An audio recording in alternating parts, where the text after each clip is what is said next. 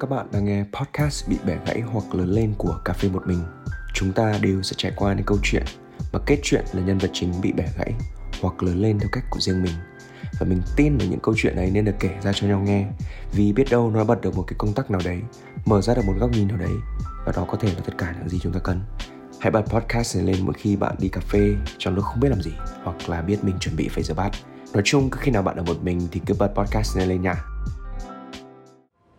À, lúc đi học thì mình à, có một à, ước mơ là thi vào trường kiến trúc, nhưng mà cũng tham khảo đi học rồi tham khảo rất nhiều ý kiến. Thì mọi người lúc đấy bảo là nghề nghiệp thế nó học xong rồi nó ra không ổn định. Gia đình thì lại ở vùng sâu vùng xa, cũng không có gì chắc chắn về cái con đường phía trước, nên là bố mẹ định hướng lại. Và mình quyết định là thi vào ngành công an. Mình thi 2013 nhưng mà thật không may là thì vào năm trước này 2012 thì với số điểm đấy thì có khả năng là sẽ sẽ đỗ. Nhưng mà vào 2013 thì mình lại không đỗ được. Và khi về thì mình cũng không buồn đâu vì mình cũng đã cố gắng gần như là hết sức để thi vào trường mà mình mong muốn. Lúc đấy mình cũng đắn đo là không biết bây giờ phải làm thế nào. Thì uh, lúc đấy vào một buổi trưa, bác mình nên có nói là, thế đi nhé. Cũng chẳng kịp nói là đồng ý hay không đồng ý thì hôm sau là bố đã bảo là đi nghĩa vụ. Đấy là một cái sự thay đổi của mình. Không biết là mình có nên chấp nhận hay không, nhưng mà mình vẫn chấp nhận và làm theo nó. Cuộc sống tập thể thật sự là nó rất là khó khăn. Có rất nhiều anh em là đã không chịu được là phải bỏ về. Với cảm giác là 4 tháng nó thật sự rất dài lúc đấy chỉ nghĩ đến gia đình mình thôi. Ừ, bố mẹ cũng dành tất cả mọi à, cái hy vọng dành cho mình. Thì mong mình sẽ có một cuộc sống tốt hơn, không còn phải vất vả như bố mẹ nữa. Và mình làm cái việc đấy cũng là mình nghĩ là nếu mình làm tốt thì chắc chắn là cuộc sống mình cũng sẽ sẽ tốt hơn chứ không phải là nó sẽ xấu đi. Thì à, đến năm 2015 thì mình lại thi đỗ vào học viện cảnh sát. Thì lúc đấy thì gần như là mọi người đã nhìn nhận lại toàn bộ sự việc là mình đã làm được. Bản thân lúc đấy cũng không suy nghĩ nhiều về cái việc là chứng minh cho ai hay là chứng minh để làm gì.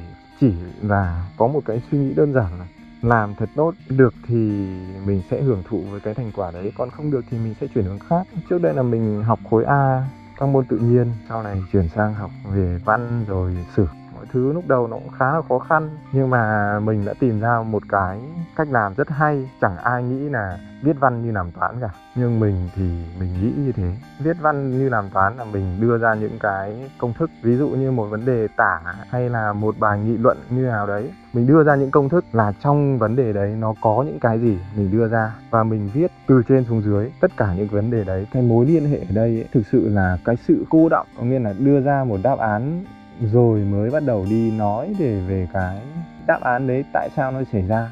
Cái cách viết văn của mình được các thầy cô giáo ôn luyện cho mình, rồi các thầy cô giáo chấm thi của cái lần thi đó, người ta cho điểm mình khá là cao nên mình nghĩ là à hóa ra là có rất nhiều cái người ta nghĩ là không được, nhưng mà mình làm thì mình vẫn được chấp nhận khi mà mình thi đỗ mình bắt đầu đi học ừ, tại học viện cảnh sát thì vào đấy mình cảm giác mình khá là lạc lõng. Lúc đấy là mình lính uh, nghĩa vụ uh, gọi là nghĩa vụ đi học khác với các bạn là vừa học xong cấp 3 nhưng mình cảm giác là mình lạc lõng so với các bạn học sinh phổ thông các bạn ấy khá là năng động bởi vì mình có một thời gian mình đã bị kiểu như là bị, bị tụt hậu so với lứa tuổi của các bạn ấy. Mình cảm giác mình lạc lõng mình mất khoảng vài tháng đầu để mình làm quen lại với cuộc sống đấy. Và mọi thứ bắt đầu thay đổi là từ khi đấy về tính cách con người và cả cái cảm xúc nữa. Trước đấy thì mình luôn nghĩ là mình ổn, nhưng mà thực sự là mình không ổn.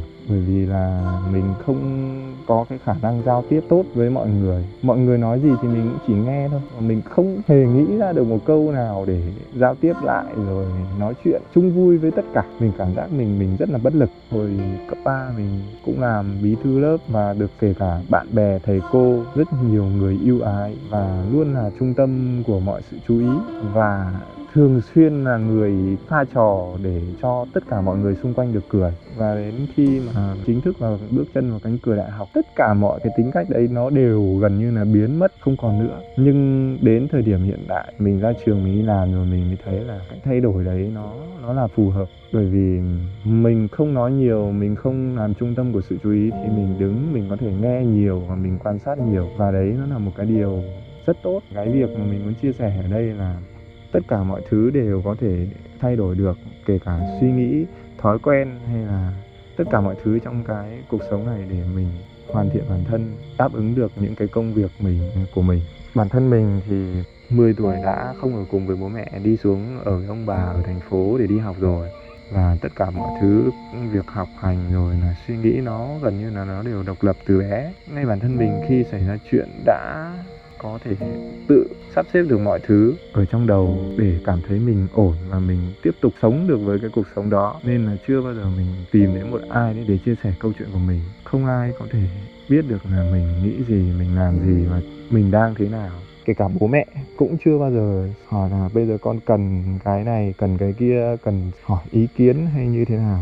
Kể bắt đầu từ khi đi học là mình đều tự chủ đến khi đi làm bố mẹ cũng chỉ biết là nó làm ở đấy. Công việc của nó như thế và làm như thế nào là do mình làm. Cũng không bao giờ à, để ai quan tâm mà cũng không bao giờ để ai bận tâm đến công việc của mình. Và mọi thứ nó vẫn trôi chảy. Bởi vì khi mà định làm gì mình suy nghĩ rất nhiều về cái sự việc mình định làm. Mình tính toán rất nhiều thứ gần như là tính toán mọi con đường mọi tình huống có thể xảy ra. Và mỗi tình huống đấy thì đều gần như là mình luôn có một cái phương án để giải quyết nếu nó xảy ra. Mình cũng không cảm thấy là nó khó khăn hay vất vả gì, mọi thứ nó vẫn trôi qua một cách rất là êm đềm. Không thể nào mà mà mà tốt đẹp hơn bình yên hơn. Mình cảm thấy như thế, bởi vì là có rất nhiều cũng cùng thời với mình, cũng đi học như mình, nhưng cuộc sống của người ta rất là vất vả. Và mình gần như là không phải lo lắng điều gì.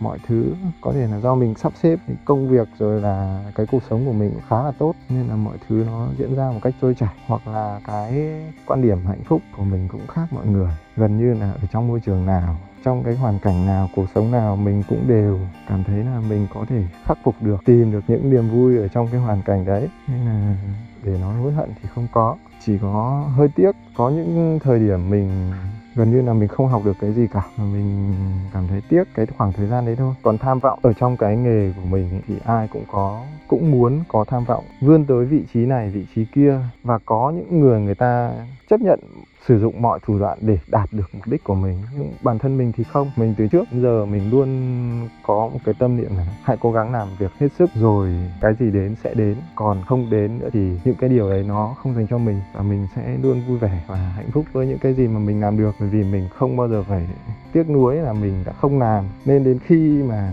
không nhận được hay là nhận được thì mình cũng nghĩ là mình đã cố gắng hết sức rồi, không cần phải tiếc nuối điều gì cả. Thường thì những người trẻ thì hay cảm nhận cái áp lực này, tức là nhìn xung quanh, thấy bạn bè, thấy những người đồng trang lứa với mình phát triển rất tốt, họ có kinh tế, họ có tự do rồi vân vân các thứ. Và cái áp lực đấy nó nó đè nặng lên những cái rất nhiều người trẻ và khiến họ lúc nào cũng trong một cái guồng quay. Đôi khi họ chẳng có thời gian mà dành cho bản thân mình và họ chỉ chỉ nghĩ là mình ok, mình phải cố gắng, mình phải mình phải làm, mình phải làm, mình phải cố để cho bằng bạn, bằng bè thì có rất nhiều người đã rơi vào một cái áp lực vô hình như thế và trong một cái guồng quay vô hình như thế.